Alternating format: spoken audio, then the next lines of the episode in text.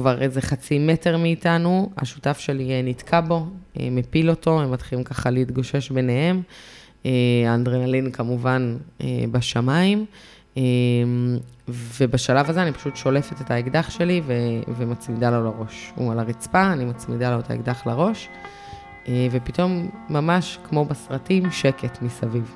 כמובן שכל הכפר כבר היה בחוץ, כבר התחילה ככה איזה פאודה מסביב, אבל פתאום הקשר שותק והכפר שותק, וגם המבוקש שכיוונתי אליו, אליו את האקדח היה פשוט בהלם, כי הוא לא הבין איך אישה ערבייה דתייה אה, מכוונת אליו אקדח, אה, וממש אחרי מאית שנייה של איזה שקט כזה, הוא בעצם זורק את האקדח שלו, אה, ואני מכסה את הפנים ומיד... אה, נעלמת משם, ושני חיילים באים ועוצרים אותו, וככה בעצם נגמרת הסיטואציה הזאת. בפרק הזה אני מראיין את שיר פלד. שיר שירתה כמסתערבת הראשונה בצה"ל, וכיום עוסקת כמרצה ויזמת. בפרק שיר מספרת על המסע שלה לעבר שירות ייחודי, מאתגר, מפתח ומעצב, על האתגרים שנלווים לפריצת דרך ודריסת רגל ראשונית כאישה ולוחמת ביחידה ובסביבה שטרם הורגלה לנוכחות של נשים מסתערבות. בפרק שיר תספר כיצד השירות ייצב אותה, ומסגר מחדש את התפיסה שלה כלפי מה היא מסוגלת, והיכולת שלה לפרוץ דרך בכל תחום ובכל שלב בחיים.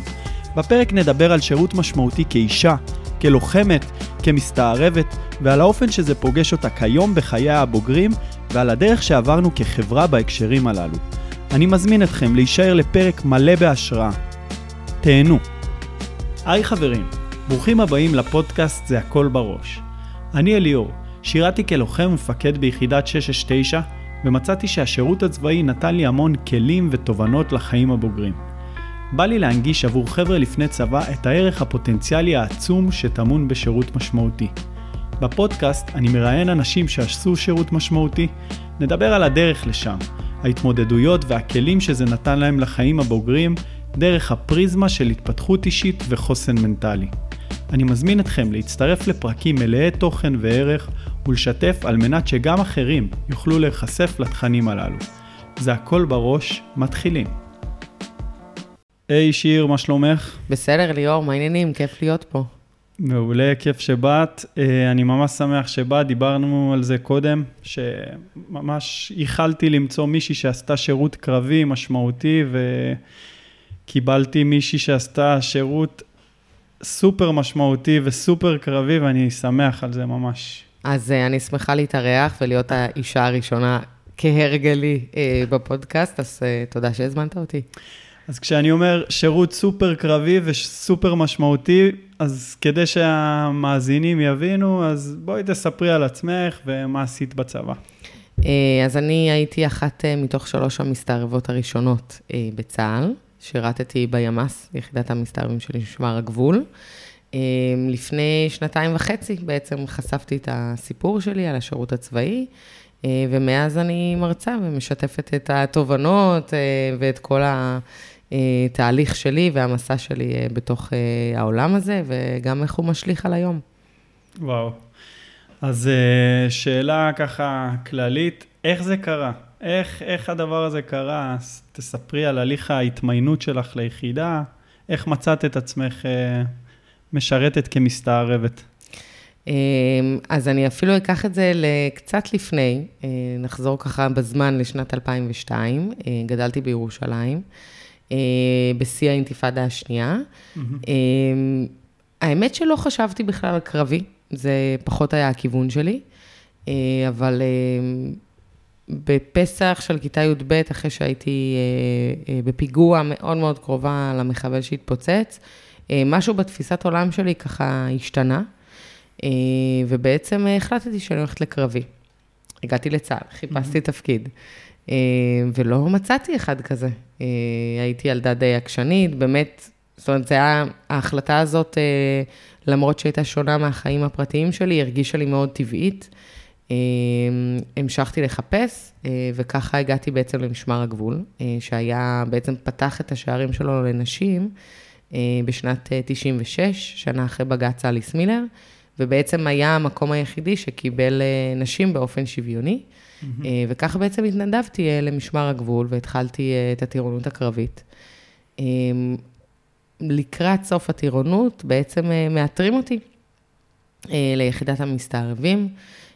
זה היה פיילוט, זה היה פעם ראשונה שדבר כזה קורה, ובעצם זה עלה מאיזשהו, מתוך איזשהו צורך טקטי, כי לצוותים המסוערבים היה מאוד מורכב להסתובב בשטח בזמנים האלו, והמפקדי היחידה אמרו, אוקיי, כמו שיש תחפושות ורכבים מסוערבים ועוד המון שיטות מאוד יצירתיות, כי אני מאמינה שניגע בזה בהמשך, זו עבודה מאוד מאוד יצירתית, צריך גם נשים, עד אז הגברים היו מתחפשים והיו שורפים אותם מאוד מהר, עולים עליהם, זה סיפור כיסוי שלא החזיק כל כך, ואני בתור מג"בניקית צעירה מורעלת, היה לי ברור ש...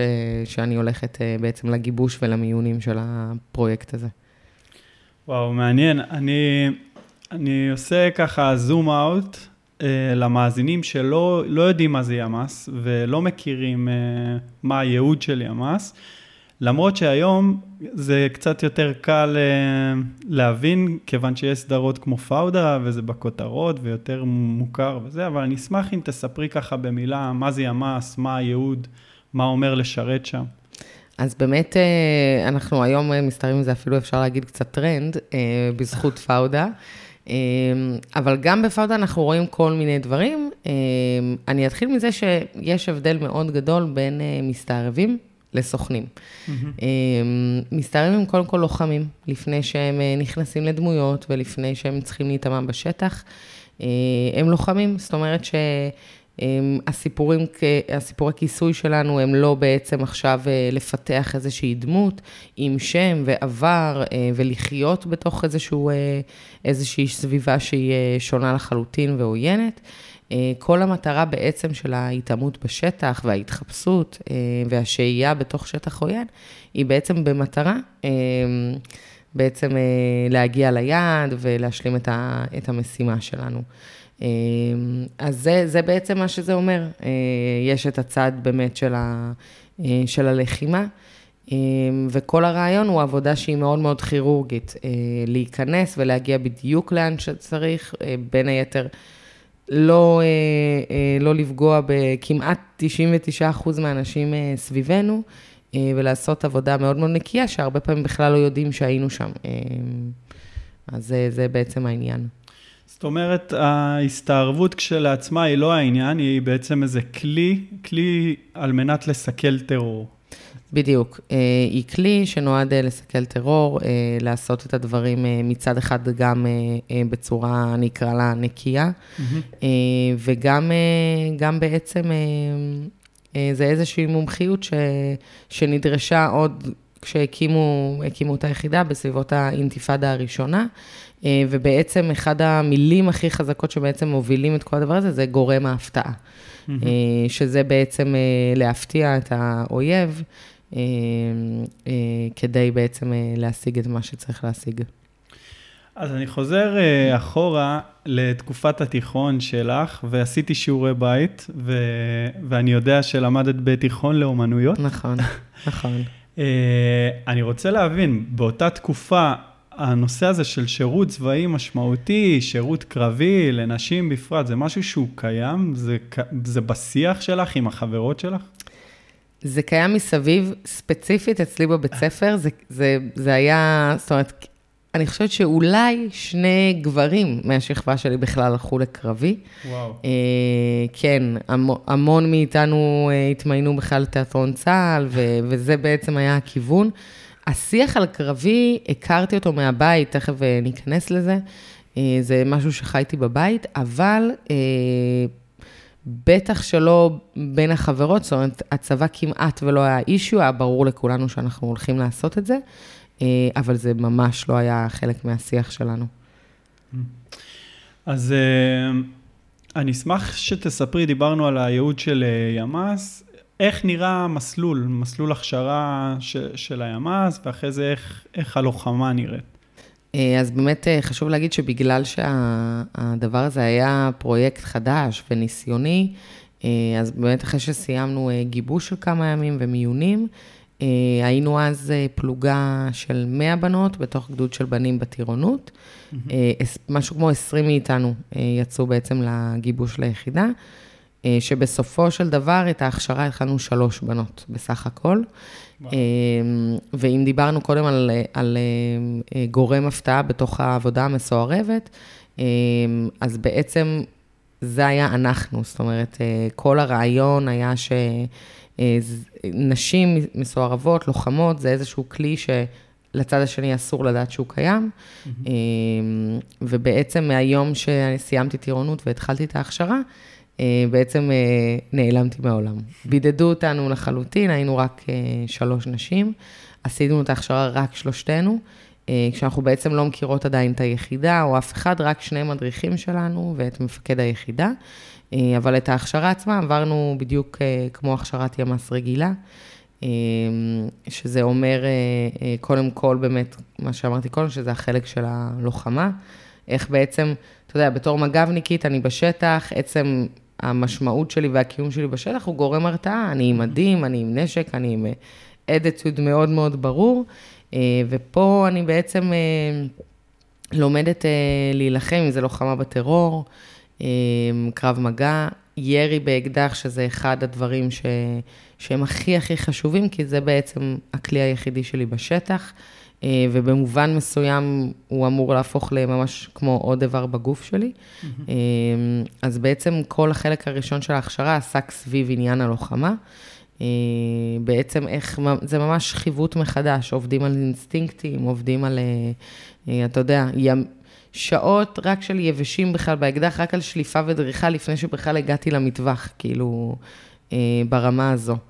אה, בשלב הבא, בעצם אה, התחלתי ללמוד את הייעוד שלי אה, ביחידה, אה, וזה כל הנושא הזה של התאמות בשטח, אה, וכניסה לדמויות.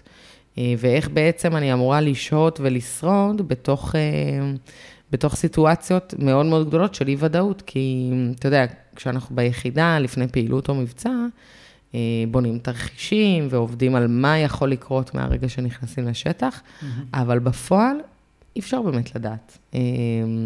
זו תמיד הפתעה, לא תמיד טובה, וכל סיטואציה שקיימת בשטח צריך לתפעל אותה, לא רק על הצד הטוב ביותר, אלא גם מאוד מאוד מהר, כי עדיין יש לי משימה שאני צריכה להשלים. וזה אני חייבת להגיד שאתה יודע, סביב הנושא של שילוב נשים בתפקידי לחימה, mm-hmm. יש כל הזמן שאלות סביב הנושא הפיזי. ואני חייבת להגיד שנכון, החלק הפיזי של ההכשרה היה מאוד מאתגר, אבל החלק המנטלי על אחת כמה וכמה. זה, זה באמת משהו שאגב, אני לא חושבת שהוא תלוי מגדר בכלל. אבל כן חשוב להגיד שבסופו של דבר, אתה יודע, גם אני סחבתי אפוד של עשרים ושלושה קילו, אגב, גם הייתי מגיסטית בטירונות. אז, אז החלק הפיזי, אתה יודע, עם כל האתגר שלו, הוא היה פחות משמעותי בדבר הזה. איך אני אוהב את הרעיונות האלה, כל רעיון ש, שקורה, פשוט אני נתקל בעוד בן אדם גדול מהחיים כזה, שמשאיר אותי פעור פה. עכשיו, דיברת על הנושא הפיזי והנושא המנטלי, שבסוף הנושא המנטלי הוא טיפה יותר מאתגר, וזה מכנה משותף לכל מי שמתראיין פה, כולם עם כל המאמצים הפיזיים שהם עברו, מדברים על זה שהמנטלי הוא משהו שהוא מאוד מאתגר, ושצריך לעבוד עליו ושאפשר לעבוד עליו. אבל אני חושב שהנושא הזה של שירות משמעותי קרבי, בקיצון של הקיצון, יחידה מובחרת, הוא מתחיל עוד כנער, שאתה מחליט, שאתה חולם, שאתה חולם ומחליט של, אני הולך לעשות שירות משמעותי, הולך, אני רוצה להגיע ליחידה מובחרת, ואז גם הנושא הפיזי מקבל מענה. זאת אומרת, אתה בעקבות החלום, אז מתרגם את זה למעשה. מה אתה עושה? אתה נרשם לאיזה הכנה לצבא, ויחד עם בני גילך, מטפס על ה... רץ בג'בלאות ו- ומשתפר בכושר הגופני, ואז אתה בא מוכן פחות או יותר. אבל במקרה שלך, אולי פספסתי, האם כנערה באמת חלמת ותרגמת את החלום הזה להכנה? להכנה... תראה, אני בשלב יחסית מאוחר, זה היה בי"ב שפתאום, זאת אומרת שקיבלתי את ההחלטה הזו, אני חוזרת באמת רגע, נדבר על זה מהכיוון המנטלי ואז מהכיוון הפיזי. בדיוק אתמול הייתה לי שיחה עם הבן שלי, על מה קורה כשאנחנו אומרים על משהו, אין סיכוי. וזה באמת העניין הזה של לצייר את התמונה בראש. הרבה הכנה לא הייתה לי, אני חייבת לומר שאומנם רקדתי המון המון שנים, אבל לא באמת הייתי בכושר שמתאים לדבר כזה. את המיונים ללוחמות מג"ב, סיימתי את הריצה האחרונה, הייתי בכושר על הפנים, ואחרי באמת שעברתי את המיונים, לקראת הטירונות, התחלתי להתאמן, להתאמן באחריי. אז זה היה. אבל לא רק, זאת אומרת, ולמה, למה התמונה בראש היא כל כך חשובה, בטח במקרה שלי ש, שכביכול לא באתי מהעולם הזה, והייתי ילדה נורמטיבית לחלוטין, אפילו ילדה של שמאלות ועקבים, כמו שאני אוהבת להגדיר את זה. כי כשאני קיבלתי את ההחלטה הזו, זה היה, ושוב אמרתי, זה היה נראה לי טבעי, בגלל שבעצם גדלתי בבית שאבא שלי בעצמו הקדיש את כל חייו, עד היום אגב ללוחמה בטרור, הוא שירת בימ"מ, הוא היה בעצמו מפקד של יחידת מסתערבים, ואומנם שלא לא ראיתי אותו הרבה בבית, אבל מהחוויות שכן היו לי, זאת אומרת, זה משהו ש... אני הסתובבתי בין אה, לוחמים כאלה, אה, לוחמים מובחרים, מאז שאני מכירה את עצמי. אה, ולכן הדבר הזה היה נראה לי טבעי, ובאמת הייתה בי אמונה מלאה ושלמה אה, שאני יכולה לעשות את זה. אה, וברגע שקיבלתי את ההחלטה, בעצם התמונה כבר הצטיירה לי בראש. זאת אומרת, ראיתי את עצמי, באמת עושה את זה. אה, אבל כשהגעתי הביתה ולחברים בבית ספר וסיפרתי שאני הולכת לקרבי, ולא רק לקרבי, שאני אגיע לתפקיד הכי קרבי שאני יכולה, התגובות היו מאוד שליליות. את, עדינה מדי, ותשברי ציפורן, וצי מהסרט שלך, קרבי זה רק לגברים, את יודעת מה יקרה לך אם יחטפו אותך? זאת אומרת, המון, צפו שם המון דברים, שבסוף, כבר בשלב הזה, הבנתי שזה בעצם פחד שאנשים, זאת אומרת, זה פחד שלהם, שמושלח עליי.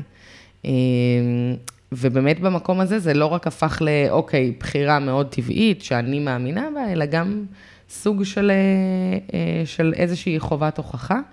אז באמת הלכתי לאחריי, ויותר מזה, אני חייבת להגיד שהבן אדם היחידי שתמך בי בכל ה, כל ההחלטה הזאת היה אבא שלי, mm-hmm. שהיום אני מסתכלת על זה, אפילו זה, זה קצת מפתיע, והוא אפילו אימן אותי. הוא הביא אז אם שש עשרה הביתה, שם תותיו, קרא לי, ירדתי כמובן למטה עם סמלה פרחונית, אמר לי אני לא יכול לראות את זה, תהליך חזרה תחליף עם בגדים, ויאללה פותחים פינות בבית, אתה יודע, כאילו, אז כן עברתי גם ההכשרה מהטוב ביותר, אבל כן, לא היה לי הרבה זמן להתכונן לזה פיזית, אבל מבחינה מנטלית הייתי יותר ממוכנה לזה. כן. אז מבחינה מנטלית היית מוכנה לזה, והגוף יישר קו, ויישר קו עם המציאות, וזה דבר יפה ו- וחשוב לדעת. אז אני רוצה להבין, מה, בסוף, מה נדרש מ- מלוחם בימ"ס, ממסתערב? מה סט הערכים או היכולות שרשמתי מלוחמת בימ"ס? אולי אפילו לדייק את זה, אם זה, יש שוני. אה... יש, יש ואין, אבל באמת אם נלך רגע על, על לוחם ממוצע ביחידה, אז קודם כל זה באמת, באמת עניין של קור רוח. המון קור רוח זה אחד הדברים שהם משחקים הכי הרבה תפקיד בשטח, mm-hmm. כי בעצם בפנים אתה שערה שלמה. המוח מתפקד בהמון המון רמות שונות בשטח, בטח נגיע לזה. קור רוח. אמינות, אחד הדברים הכי חשובים שיכולים להיות. יכולת עבודה בצוות, mm-hmm. שזה משהו ש... זאת אומרת, אתה, אתה לא יכול להיות סוציומט, כשאתה יוצא ל, לשטח ויש סביבך אנשים שאתם אמורים לתקשר ולתפקד ביחד ולהגן בעצם על החיים אחד של השני. Mm-hmm. זה משהו שהוא מאוד מאוד חשוב. יצירתיות, שכשאני מדברת על זה בהרצאות למשל, אנשים מאוד מרימים גבה, כי אתה יודע, זה נשמע יחידה מיוחדת, הכל צריך להיות סופר מדויק, איך בכלל נכנסת יצירתיות לדבר הזה. ואני לאו דווקא מדברת על יצירתיות של, אוקיי, אני מצייר יפה, או אני יודעת להתחפש נורא נורא יפה לאישה ערבייה. זה, זה איזושהי גמישות בראש, של המורות ששוב מאמנים אותנו לדבר הזה ספציפית המון, זה איזושהי גמישות מחשבתית, זה לראות את העולם בצורה שהיא טיפה אחרת. אם דיברתי קודם על זה שאמרתי לבן שלי שלא להגיד אף פעם אין סיכוי בשום סיטואציה, זה בדיוק זה, זה לדעת לצייר תמונה בראש, שיש לה את הגמישות המחשבתית הזאת, לדעת לשחרר תוצאה, שזה משהו מאוד מאוד חשוב. כמובן, יכולות פיזיות, ושוב, הן לא העיקר פה, הן חשובות, אבל הן לא העיקר. כשאת מדברת על יצירתיות, אני יוצא לי לדמיין את זה, אולי בגלל פאודה, שאתה נמצא באיזה פינת רחוב, ואז אתה מותקל באיזה שאלה, שלא התכוננת אליה. בדיוק, אז זה בדיוק זה. אני אספר סיפור ברשותך. סתם כדי להבין איך בעצם נראית הכשרה, איך בעצם, איך בעצם מפתחים את הגמישות המחשבתית הזאת, איך בעצם עוברים את החיווט הזה בראש של הדעת לעשות את זה, בשלב יחסית מאוחר של ההכשרה, אחרי שאתה יודע, למדתי, בוא נגיד, את הבסיס של התאמות בשטח, הלכנו עם שני המדריכים שלנו ברחוב ראשי בירושלים, ואחד המדריכים ככה נעלם, השני יצא, בעצם נתן לי משימה להיכנס למאפייה, לעקוב אחרי המדריך השני במשך עשר דקות, ולצאת לדווח כל מה שצריך, כל מה שהוא עשה, בעצם כל התנועות שלו. אמרתי, סבבה, זה, כבר עשיתי את זה, לא כזה, זה, אני כמובן לבושה על אזרחי, תיגב, מאוד מאוד חלק, חלק מהנוף המוכר.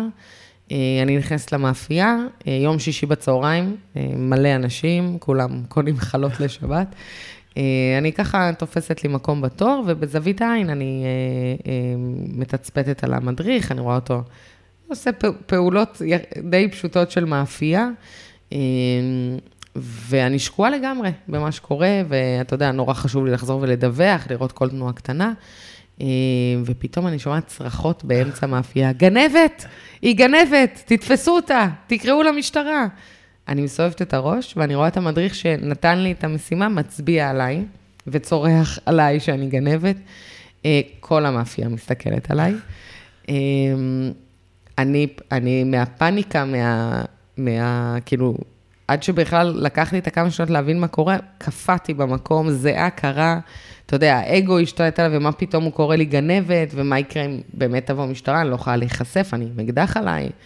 אתה יודע, זה עוד פעם, שהיה, כאילו היה תיגב עם מפה ומכשיר קשר בתיגב, לא כמו היום, ואני, אני, זהו, אני תקועה, אני לא יודעת איך להגיב בסיטואציה, ופשוט ברחתי החוצה מהמאפייה, כמובן שנכשלתי נואשות, כי גם בעצם המדריך שהיה בפנים יצא כבר, ובעצם לא השלמתי את המשימה, לא הצלחתי לעקוב אחריו עשר דקות, וגם כי בעצם לא ידעתי איך לנהל את הסיטואציה הזאת, לא ידעתי איך להגיב, מה לעשות, וזה בדיוק המקום של הגמישות המחשבתית, של להבין שכל סיטואציה ש... ש... שנתקלים בה, יש דרך לצאת ממנה, ופה נכנסת היצירתיות של איך אני יוצאת מסיטואציה כזאת, בלי שהפחד ישתלט עליי, ו- ואם להרגיש את האי-נוחות, אבל להשתמש בה. ובאמת ראיתי שמתרגיל לתרגיל, קיבלתי עוד המון כאלה, כי, כי זה בעצם היה התרגול הכי טוב, איך זה, איך זה מתחיל לקרות, זאת אומרת, איך אני מתחילה בהתקלות כאלה ובהפתעות כאלה, להצליח להתמודד עם זה, כי באמת כשמגיעים לתוך שטח עוין, זה חייב להיות בעניין של שניות. לתפעל דבר כזה, זה בעניין של שניות. ושוב, גם אם בפנים, אתה יודע, הזיעה הקרה יכולה להיות רק פנימה בשטח, אין לה מקום בכלל לצאת החוצה. מעניין מאוד, אני שמח, אני שמח שאמרת שזה משהו שמתחדד לאורך השירות, ושבעצם יושב אותו נער אה, ומקשיב לפסט הזה ואומר, אבל אני בחור שנבוך, אני לא כזה, אני... את אומרת שצריך לבוא בעצם עם אה, בסיס מסוים, וזה מתחדד ונבנה? אה, כן, אה, אני חייבת להגיד ש... אה, אחד התכונות אופי שאני חושבת שהכי מאפיינות מסתרמים, זה, זה דווקא זה. זאת אומרת, זה דווקא אנשים שהם יחסית מופנמים, גם כי בסוף, כשאנשים כאלה נכנסים לשטח, הם לא, אנחנו קוראים לזה זורחים בשטח, כי בסוף התאמות בשטח זה באמת להיות חלק מהנוף המוכר. אם פונים אלינו, סימן שמשהו היה לא בסדר. אז לא לדאוג מזה. לא כל תקשורת עם אנשים היא בדיבור. גם את זה לומדים. הקור רוח פה הרבה הרבה יותר חשוב מאם אני מוחצן או מופנם או, או בולט או פחות בולט. זה מעניין שבדוגמה שלך כל הערכים שעליהם דיברת התחברו, פתאום קיבלו ביטוי, הקור רוח והיצירתיות ו... והדופק פתאום עולה, והלשון מתייבשת, ו... ועכשיו אתה צריך תפקד, עכשיו, עכשיו מתחילים. בדיוק, כן. אז אני לוקח אותך, למרות שבטח היו עשרות אם לא מאות רגעים משמעותיים, כאלה שעיצבו אותך ושזכורים לך, אני לוקח אותך לרגע משמעותי שזכור לך מהשירות הצבאי, משהו ש... שאני אומר לך, תזכרי בשירות הצבאי, את ישר הולכת לשם.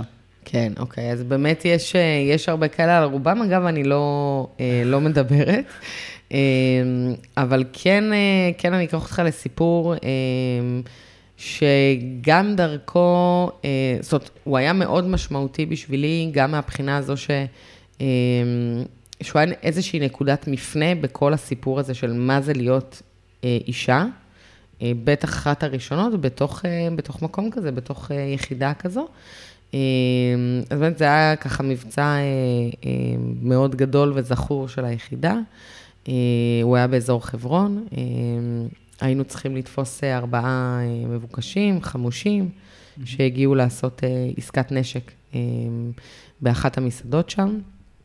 ידענו על הדבר הזה, זאת אומרת, היה לנו יחסית זמן להתכונן, לא תמיד, אתה יודע, בטח בתקופת האינתיפאדה השנייה, המון פעמים זה היה הקפצות, אבל לזה ספציפית, ככה היה לנו זמן. לי היה שותף ביחידה, לוחם, שבעצם הסיפור כיסוי שלנו היה בעל ואישה. רוב הדברים הכי גדולים ככה עשינו ביחד, יש לנו חוויות מאוד מאוד חזקות מהשירות. וזה התחיל ככה, היינו מגיעים במשך תקופה, כל בוקר לכפר הזה, אוספים מודיעין בעצם, רואים את כל הכניסות, באזור המסעדה, איזה כבישים מובילים, ככה הפכנו לסוג של מקומיים שם, הפלאפל ליד היה מצוין אגב, וככה הכרנו לאט לאט את הכפר, ביום של המבצע, התפקיד שלנו היה לסגור שם איזשהו כביש, היינו איזושהי נקודת תצפית, שנינו בנקודה סטטית, לא באיזה אוטו או משהו, עומדים ברחוב,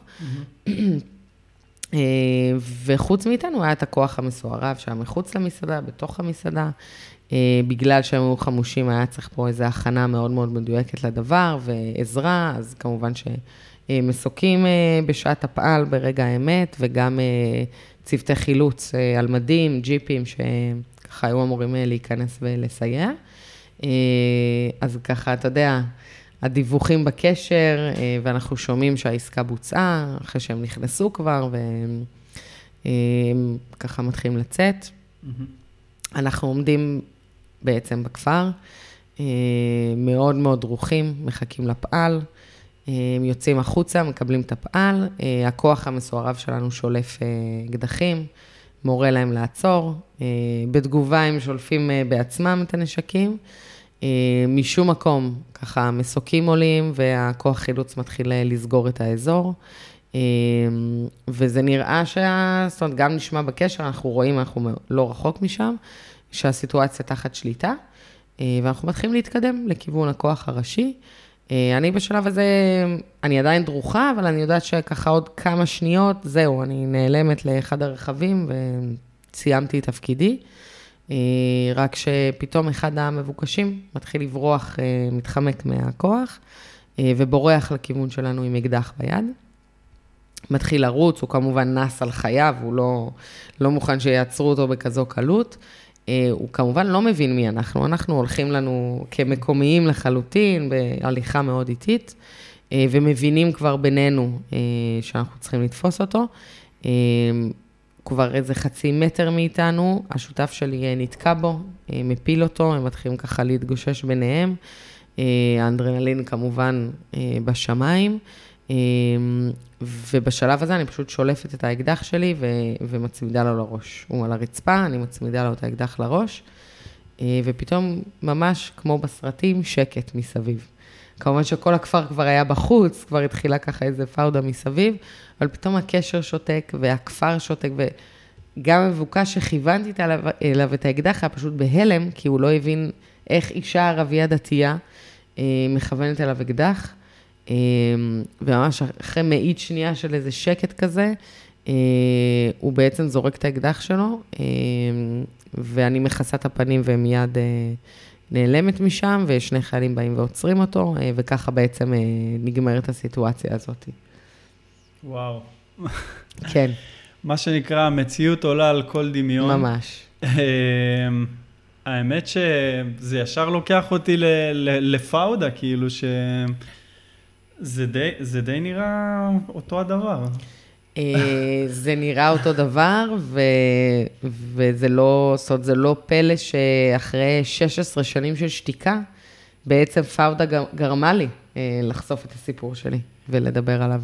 אז האמת שתכננתי לשאול אותך, מה, מה עשה לך לראות את הסדרה פאודה, ומה שעולה פה הרבה בפודקאסט הזה, וזה בא לידי ביטוי, המרואיינים שלי הם באזור סביב השלושים, חבר'ה עשור אחרי השירות הצבאי שלהם, והם באמת אומרים, לקח לי הרבה שנים לאבד את מה שעברתי בתקופה הזאת.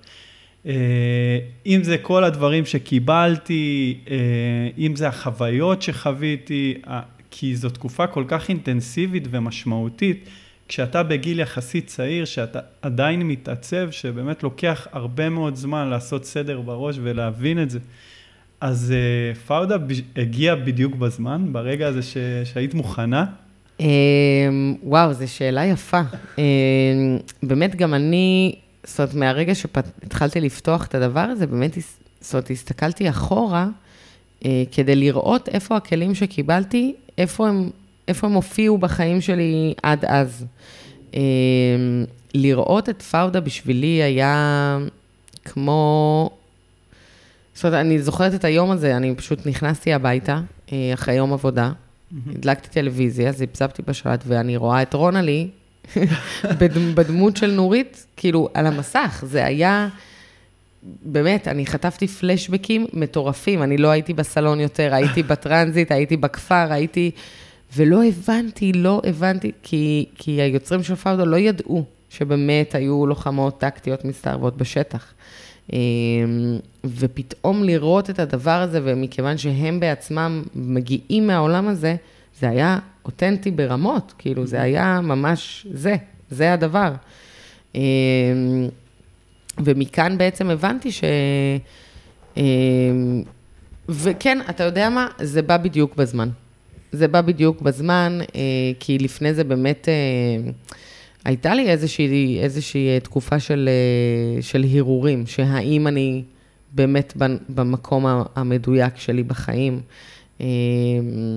וקצת מחשבות של מה עשיתי ואיזה כלים קיבלתי ואיפה אני היום, כן, אבל אני באמת חושבת עכשיו שאני מסתכלת אחורה, שזה לא משהו שיכל לקרות לפני, שבאמת, ואני חייבת להגיד שהתחלתי לאבד את חוויות השירות שלי רק בשנתיים וחצי האחרונות, אבל כנראה שהייתי צריכה את הזמן להבשיל לתוך הדבר הזה, כן. אז כן, אז הייתי צריכה את הזמן הזה, ובאמת, אני חושבת שרק בתקופה הראשונה שבכלל... בהתחלה עוד לא הבנתי שאני הולכת להרצות, לעמוד מול אנשים, אתה יודע, חייתי מאז הצבא את חיי מאוד מאוד מאחורי הקלעים, גם במקצוע שבחרתי, ובאמת, באמת לקח טיפה זמן, אבל, אבל כשראיתי את פאודה, הבנתי שאני חייבת לספר את הסיפור הזה.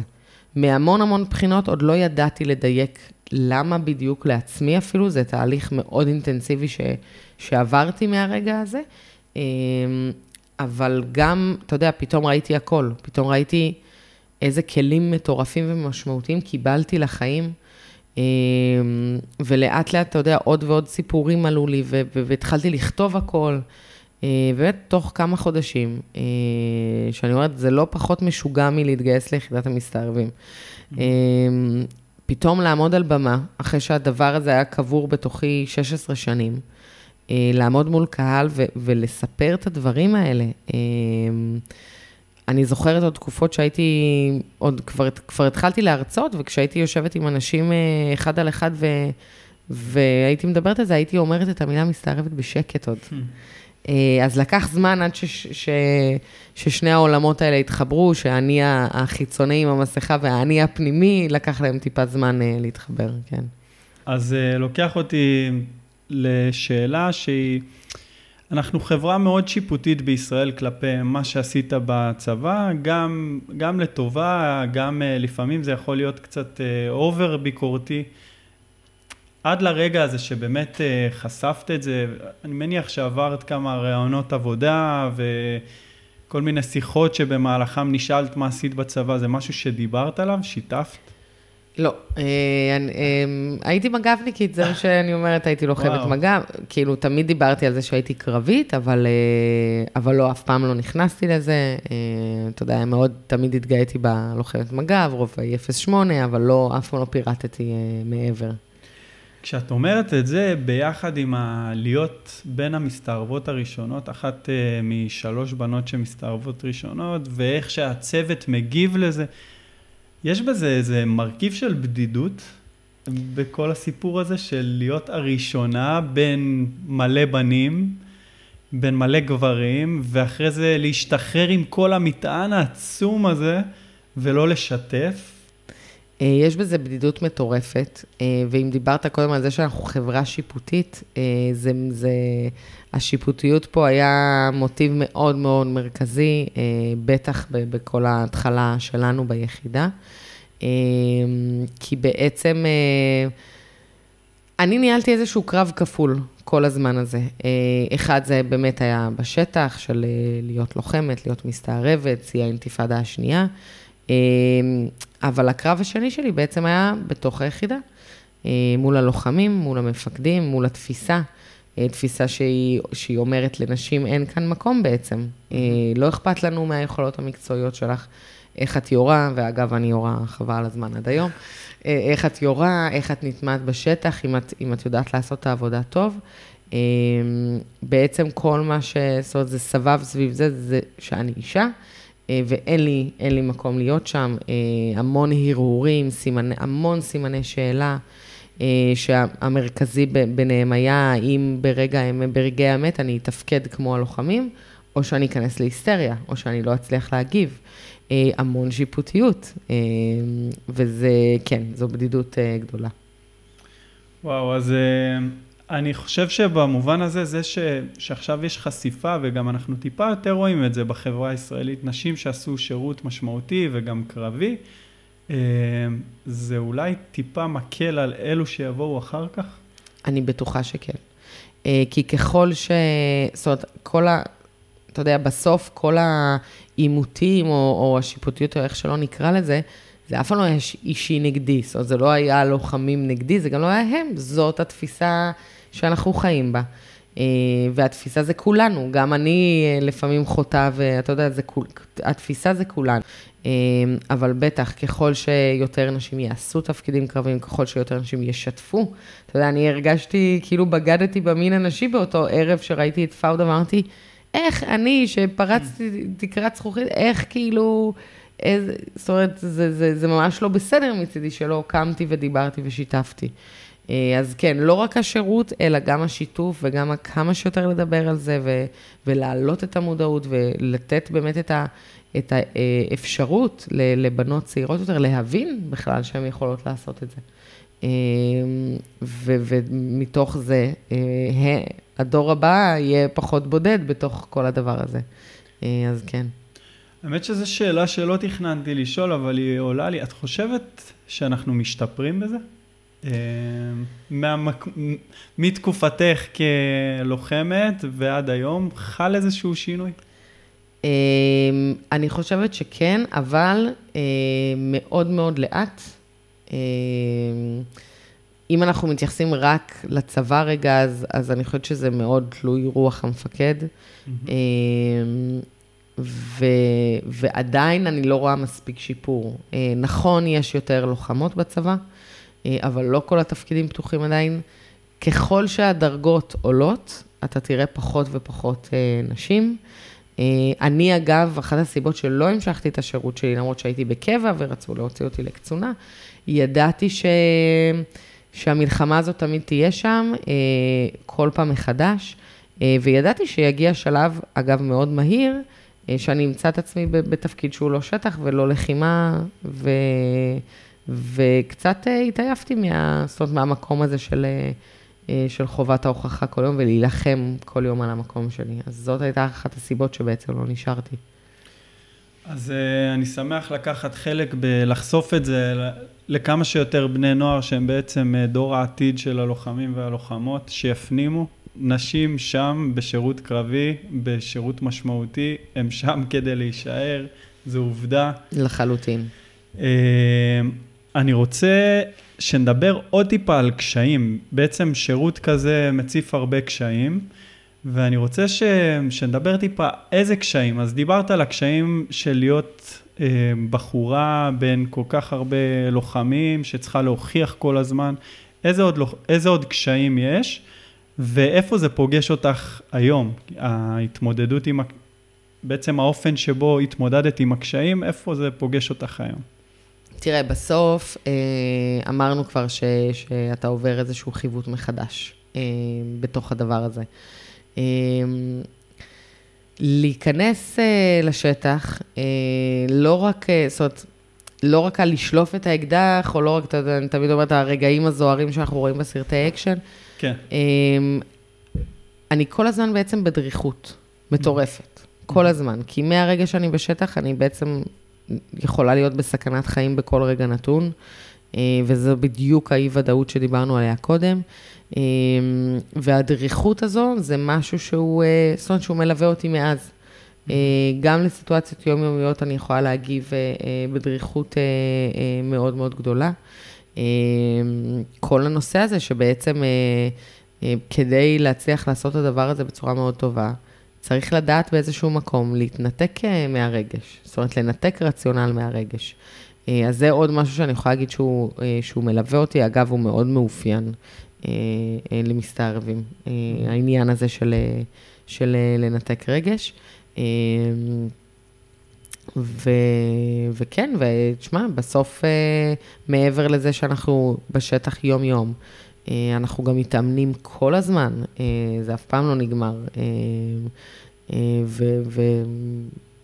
ובקיצור זה אינטנסיבי מאוד, כן.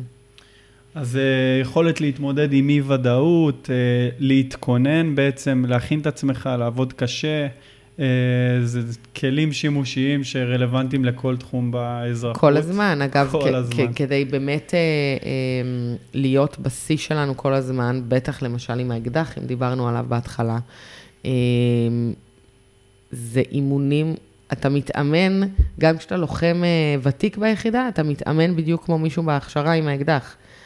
כל הזמן אה, אה, רפיטטיביות וחזרתיות, זה לא משנה כמה אתה יודע טוב את הדברים. כל הזמן חזרה על אותם דברים, באמת לא משנה כמה זמן אתה ביחידה או כמה אתה יודע טוב את הדברים.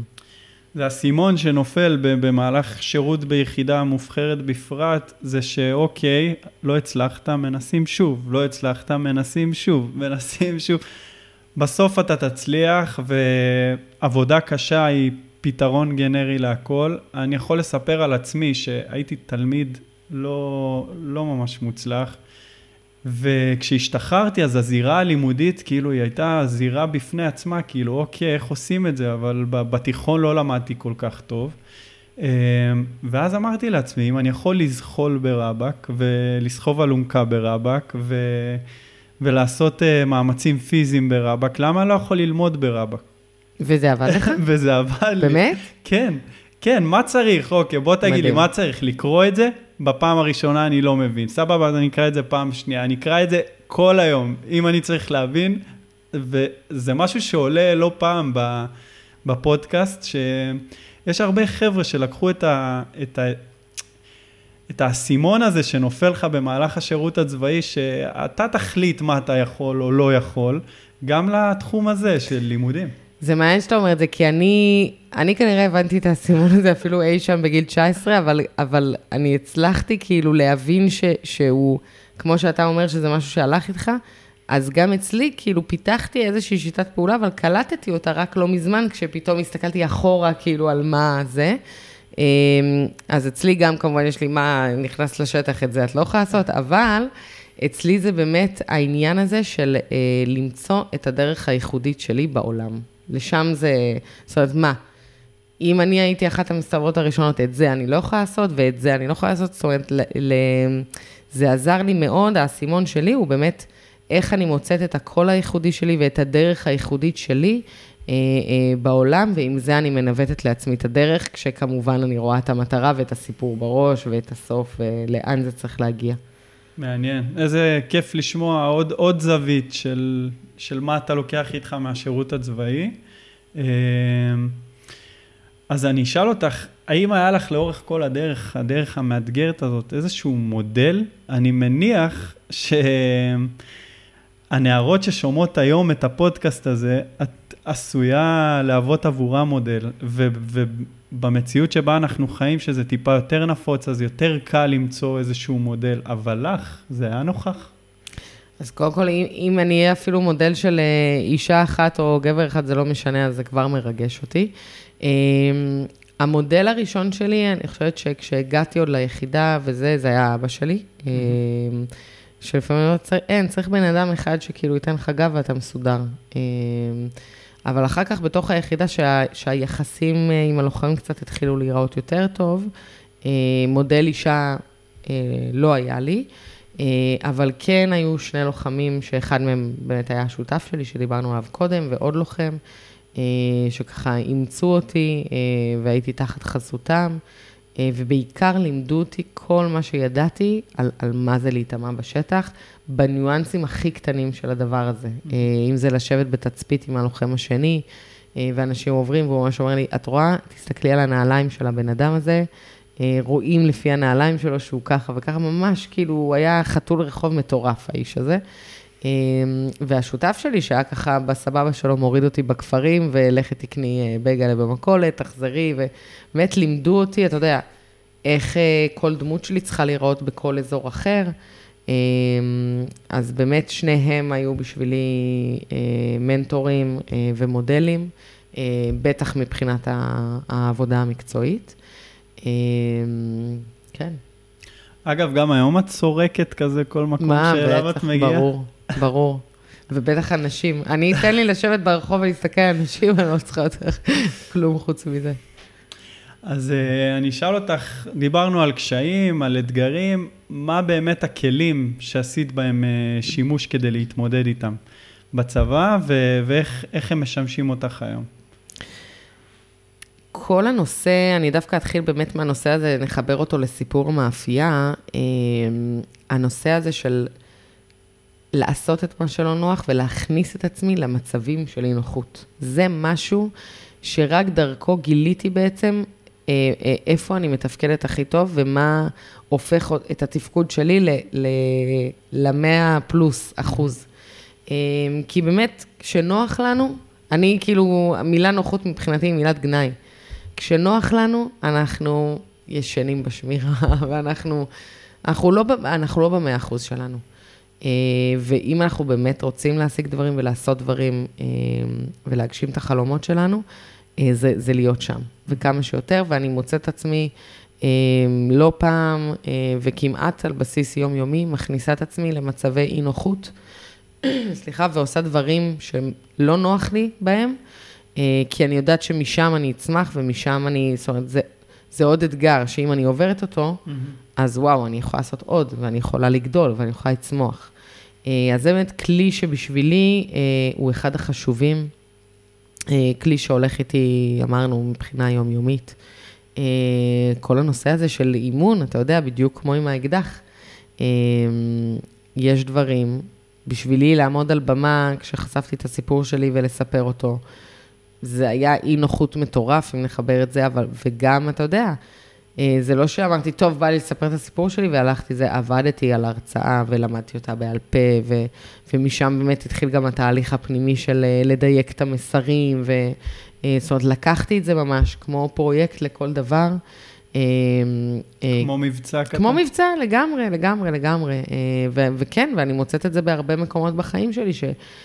גם אם אני עושה משהו שהוא יחסית קטן, או לשעות הפנאי, אני באמת דואגת ככה לעשות אותו על הצד הכי, הכי טוב שאפשר, ובהכי מקצועיות. העניין של היצירתיות, אני רגע אחבר את זה למה שאני עושה היום. באמת, אז היום אני, אני מלבישה, אני סטייליסטית, אני בכלל בתעשיית האופנה. אז יש כאלה שאומרים לי, מה הקשר? ויש כאלה שאו, זה בדיוק זה.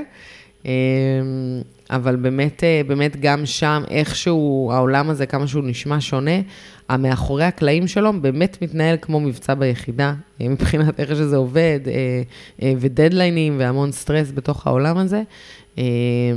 אז גם שם, אתה יודע, אני מוצאת עצמי לוקחת בדיוק את אותם כלים ששירתו אותי ביחידה, ומעבירה אותם לשם.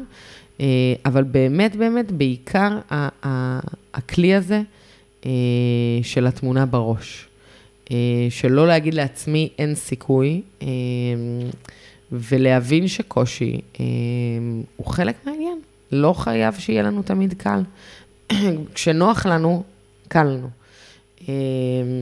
אז כן, אז אתה יודע, אני תמיד אומר להתלכלך כמה שיותר, עבודת שטח כמה שיותר. מתנצלת. זה, זה בעיניי מה שאלה הדברים הכי חשובים. מעניין. אני הולך איתך לשאלה הגדולה, מפוצצת, מה למה שלך? בסוף עברת כל כך הרבה בדרך, אם זה גיבוש מאתגר ומסלול והתמודדויות כאלה ואחרות, ואז מבצעי וגם לסכן את החיים, אבל בסוף, מה למה? למה? הלמה של אז או הלמה של היום, למרות שהוא נראה לי יושב על אותו... האמת שזה מעניין אותי לשמוע על, על כל המנעד הרחב, ואת לא הראשונה שאומרת שהוא השתנה לאורך הדרך. אז תראה, הלמה שלי בעצם הוא כי זה מה שאני רוצה, ואני יכולה לעשות את זה. הוא, הוא, בסוף הוא מאוד פשוט. בסוף הוא מאוד פשוט. הישגיות, כאילו? הגשמה. הגשמה. אני חושבת שהוא הגשמה. שלהבין שאין באמת תמרורי עצור בעולם הזה, ואין באמת משהו שאנחנו רוצים ולא יכולים להשיג. אתה יודע, מצב סוציו-אקונומי, מגדר, יכולות. אני חייבת להגיד שביום שבת הייתי בטיול של עמותת אתגרים, שזו עמותה ש... עושה ספורט אקסטרימי לנכים, ויש להם, יצאנו לטיול עם אנשים שהם בדרך כלל כיסאות גלגלים, וטיילנו טיול אקסטרימי וקשה, עם גלגולונים, שזה מתקנים מיוחדים שסחבתי גלגולון כל הטיול, ואני רואה אותם, אני אומרת לעצמי, מה, מה בכלל, כאילו... בעצם אין, אין, שוב, אין תמרורי עצור. אם כבר יש, זה רק מה שאנחנו שמים לעצמנו. והתשובה שלי ללמה היא מאוד פשוטה, אבל היא הכי, הכי מדויקת שיש, ולפעמים צריך לעבוד מאוד קשה בשביל לזכור את זה בכלל. אני חושבת שהלמה שלי הוא אותו דבר גם אז וגם היום. מעניין. אני, זה, אני חושב שהרבה פעמים אתה כאילו מצפה לאיזה למה מפוצץ כזה, וגם מעצמך, ואז אתה מבין ש... אולי ב, אני ב, בגיל טיפה יותר מאוחר, הייתה לי תקנות עם עצמי להבין שהלמה הוא טיפה יותר מורכב מרק תרומה למולדת. יש פה גם הגשמה עצמית, כמו שאת אומרת, יש פה, אם הוא יכול, אם החבר'ה שמסביבי יכולים, למה אני לא יכול? נכון. עכשיו, טוב, אני, יש, יש פה שאלה שהיא, איך השירות הצבאי תרם לך באופן אישי, אז אני... מניח שמי שמקשיב לפודקאסט עד עכשיו כבר מבין את זה. אבל יש שאלה שממש מעניינת אותי, אם תהיה לך אופציה לחזור לאחור ולדבר עם שיר שעומדת לפני הגיוס לצה"ל. מה תגידי לה אז לנערה הזאת שלפני השירות הצבאי, שאין לה מושג מה היא הולכת לעבור? וואו, האמת שגם כשקראתי את השאלה לפני, ככה אמרתי, נראה איך נזרום, ואתה יודע, בסוף, קודם כל הייתי אומרת לה, תעשי בדיוק הכל אותו דבר, ואל תשני כלום, זה קודם כל. אבל אני חושבת ש... ושוב, כאילו, כאילו ציפיתי מעצמי לאיזושהי תשובה מפוצצת, אבל אני חושבת שכמו השאלה הקודמת, זה פשוט, תאמיני בעצמך. שזה כאילו הכי קלישאתי והכי, אבל, אבל זה, זאת אומרת, זה הגרעין להכל, בעיניי. אני חושב שהצבא, תקופה אינטנסיבית ומאתגרת כמו הצבא ומשמעותית, זו תקופה ש... שהקלישאות האלה יכולות לקבל ביטוי. בעצם עבור בן אדם אחד זו עשויה להישמע קלישאה, עבור בן אדם אחר שראה את זה מול העיניים, שרואה את הדברים האלה, שדמיין את עצמו מגיע ל... להיות uh, מסתערב, והנה הוא מסתערב, ושדמיין את עצמו uh, מצליח לסיים מסלול, והנה הוא סיים מסלול, ו... והשליך את זה הלאה לגבי כל תחום בחיים שלו, אז פתאום זה לא קלישאה, ופתאום זה מקבל ביטוי. אז זה מעין עזרת מסע למאזינים שלנו. חברים, זה לא קלישאות. אני, תקשיב, זה, זה מדהים כמה אה, כשאני אה, אה, מאמינה בעצמי, אמונה שלמה, ואני יודעת אה, שמה ש, שסטורנט, שזה חייב לקרות וזה נכון, זה קורה. אתה יודעת, אני, כשהתחלתי להרצות, אה, אחת המטרות הכי גדולות שלי הייתה להגיע לוועידת האיפא"ק. ואני עשיתי את זה תוך שנה. למה? כי ידעתי שזה מה שצריך לקרות, והאמנתי, זאת אומרת, ידעתי ש, ש, שאני צריכה להיות שם, וזה קרה, ואני יכולה לתת לך עוד מלא דוגמאות כאלה אה, מהחיים שלי, והנה, אתה יודע מה, בוא נעשה איזה משהו מעניין, בדיוק סיפרתי לך שהתחלתי לכתוב סדרה, לעבוד על סדרה, אה, על הסיפור שלי, אה, וכביכול, אתה יודע, אין לי קשר לעולם הזה, אין לי מושג מאיפה מתחילים, אין לי, אתה יודע, כמה סדרות וכמה סיפורים, ומי בכלל ירצה לשמוע עוד סיפור שהוא כמו פאודה, mm-hmm. אה, אבל בוא, אנחנו נעשה כנראה עוד פרק שהסדרה תצא. ולמה? כי אני מאמינה בעצמי, ואני מאמינה בזה, כן. ככה זה מתחיל. אגב, כל דבר שקיים בעולם הזה התחיל מאיזה ויז'ן של מישהו, מישהו ראה את זה בדמיון שלו, אבל תוך כדי שאמרת את מה שאמרת, יצא לי לחשוב על זה שכמסתערב, אם אתה לא מאמין בדמות שלך, אם אתה עומד שם בפינת הרחוב, ולא משוכנע שאתה באמת, לא יודע, עם הסיפור כיסוי שזה, אנשים יריחו את זה. זאת אומרת, אתה, אתה חייב שיהיה לך איזשהו ביטחון כזה בעצמך, בדמות שלך, גם אם זה לא נכון. בדיוק, וזה בדיוק העניין הזה שדיברתי עליו קודם, הניגוד המטורף לבין מה שאתה מרגיש בפנים ומה שאתה חווה בפנים במצבים האלה, לבין איך שאתה צריך לראות מבחוץ, כי מבחוץ אתה חייב לשדר ביטחון ונינוחות, ומבפנים הכל עובד, והכל עובד ב... מלא מלא רמז, אי אפשר בכלל להסביר את זה, זה כמו איזה, אני יודעת מה, חדר כזה מלא כפתורים שהכל זוהר והכל מהווה והכל כאילו קורה, החושים שלך חדים בטירוף, אבל כן, האמונה העצמית זה, זה המפתח לכל הדבר הזה כדי שהוא יעבוד. אז אני לוקח אותך לנער או נערה שמתגייסים עכשיו לצה"ל, מה, מה שלושה טיפים שהיית נותנת? לכו על מה שאתם רוצים והכי חזק, כאילו, אתה יודע, הרבה פעמים אני שומעת על חבר'ה שרוצים טייס ונופלים מטייס ולא לפחד, זאת אומרת, לא, פה כן, דווקא לשחרר אחיזה מהתוצאה ולתת לדבר הזה להוביל אתכם, כי גם כשאני התגייסתי למג"ב, לא חשבתי בחיים שאני אגיע ליחידת המסתערבים, אז לפעמים הדבר הזה דווקא יכול להפתיע, ואני חושבת שיש כל כך הרבה דברים טובים ומעניינים בצבא, אז כן, גם אם לא מצאתם, או גם אם אתם נעולים על איזשהו מסלול מסוים, דווקא לתת לזה, לתת לזה רגע לזרום ולהבין, לתת לדברים להתגלגל לבד, כן, לגמרי. אז זה, אני חושבת, השני זה היה. והשלישי זה...